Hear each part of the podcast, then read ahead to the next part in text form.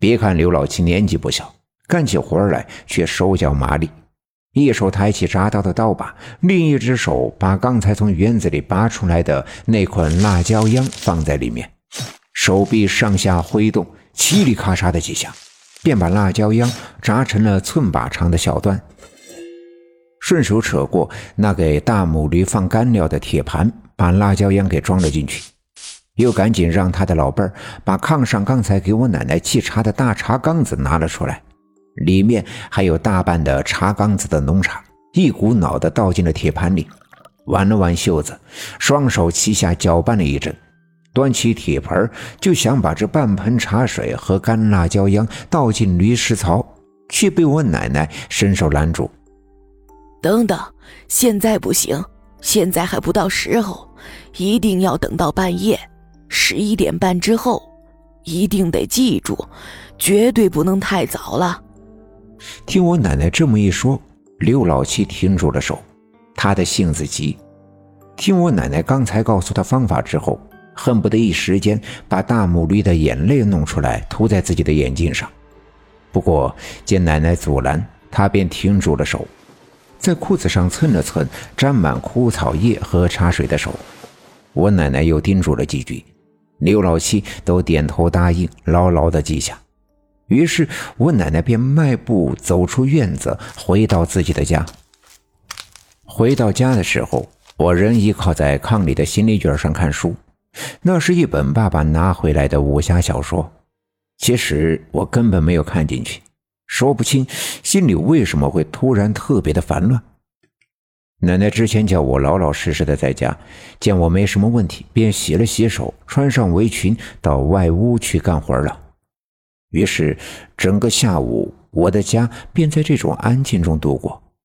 傍晚，爸爸妈妈和爷爷都回来了，一家人围坐在炕上吃晚饭。我只吃了半碗，就放下了筷子，身子往后一撤。我妈妈纳闷的看了看我说：“大勇啊，你这是咋了？怎么吃这么点啊？肚子不舒服啊？”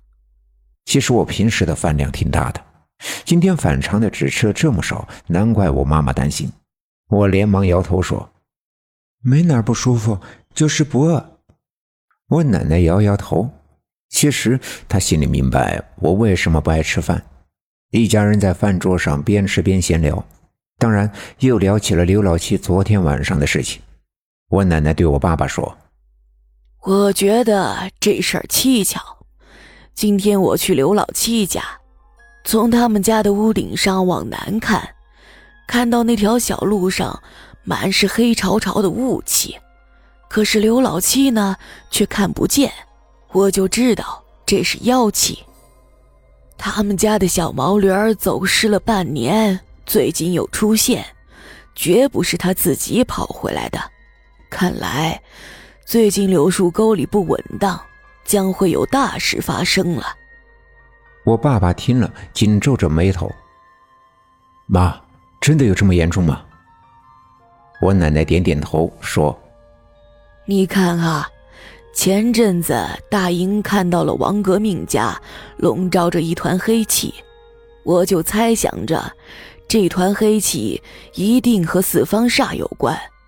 后来那天，咱们去小阴坡，你爹被长虫咬了，大勇给吸血，晚上他就迷迷糊糊的做梦了。第二天他跟我说了，梦里啊，他看见小阴坡的那眼泉水下面有个地洞，而且呀，也往外冒黑气。这些啊。都跟刘老七家前河套的小路上的情况一样，我看这证明啊，四方煞的封印就要被破了，那些妖邪就要出来了。我爸爸转过头看了看我，我侧着脸躲避着他的目光，手里拿着那本书，假意的翻读。我爸爸就问我奶奶：“妈，你不是说这四方煞的封印被镇压着？”那些妖邪想出来，需要杀四个十月初八出生的人才行吗？包画匠、李小军、三荒子，这才三个呀，他们还差一个，怎么现在就开始往外冒妖气了？就是因为差一个，他们才不能冲破封印出来。所以呀，他们就处心积虑的再杀一个十月初八出生的人。这就是我最担心的。白小娟怀孕，我总是隐约的觉得她的肚子里怀的不是凡种，但我却看不透。这两次啊，他遇险，其实也都是肚子里的孩子护体，才让他逃过了这场灾难。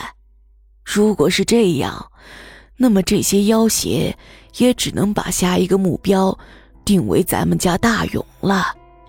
我奶奶放下碗筷，也往后退了退，继续说道：“不过今晚，眼前我所担心的是那刘老七，我就担心他性子急，不按我说的去做，晚上再捅出篓子来就不妙了。”捅篓子？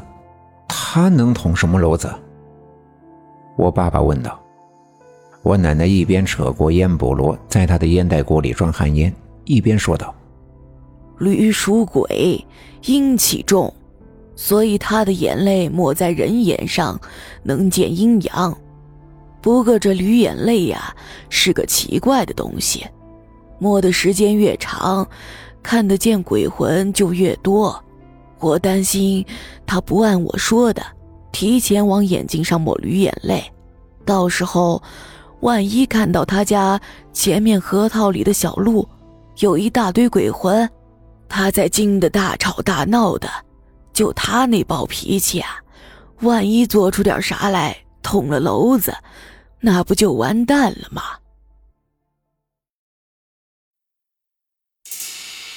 本集已经播讲完毕，感谢您的收听。欲知后事如何，且听下回分解。